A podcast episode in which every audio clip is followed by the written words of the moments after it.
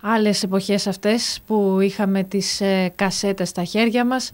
Θυμάμαι χαρακτηριστικά επειδή δεν αγοράζαμε καινούργιες κασέτες συνέχεια. Περιμέναμε από το ραδιόφωνο να παίξει το αγαπημένο μας τραγούδι για να το γράψουμε και μάλιστα ήταν πιο διαδραστική η επαφή μαζί με τους ε, παραγωγούς των ραδιοφώνων όταν τους λέγαμε σε παρακαλώ πολύ βάλε αυτό το τραγούδι γιατί θέλω να το γράψω και τους παρακαλούσαμε κιόλας να μην μιλήσουν όσο έπαιζε το, το τραγούδι.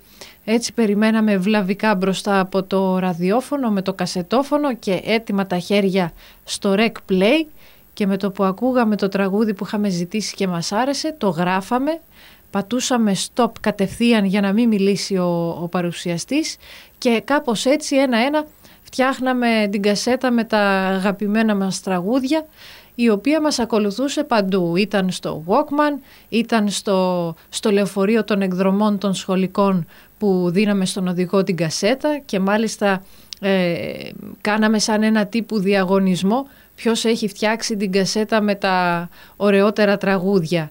Κάτι που, που γινόταν με δυσκολία η ολοκλήρωση μιας ε, κασέτας αλλά τόσο, τόσο όμορφο και τόσο ευχάριστο.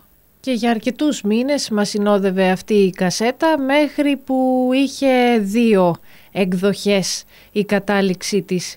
Η μία ήταν να διαγραφεί μετά από καιρό για να αντικατασταθεί με άλλα τραγούδια. Τη σβήναμε στο κασετόφωνο γράφοντας το κενό για να την ετοιμάσουμε για επόμενα.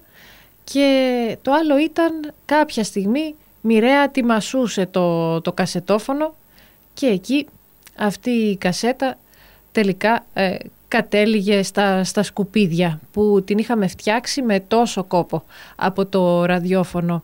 Και βέβαια αν ήταν ε, η αγαπημένη η, η δική μου και ήθελαν κι άλλοι φίλοι να, να την έχουν στην κατοχή τους, τότε στο διπλό κασετόφωνο την αντιγράφαμε και τους τη δίναμε. Σπάνια τη δίναμε σε εκείνους τους φίλους για να τη γράψουν οι ίδιοι γιατί ξέραμε ότι μπορεί να μην επιστρεφόταν ποτέ στα χέρια μας και αφού την είχαμε φτιάξει με τόσο κόπο δεν τη δίναμε έτσι εύκολα. Κάναμε τα αντίγραφα και τους, ε, και τους τα δίναμε.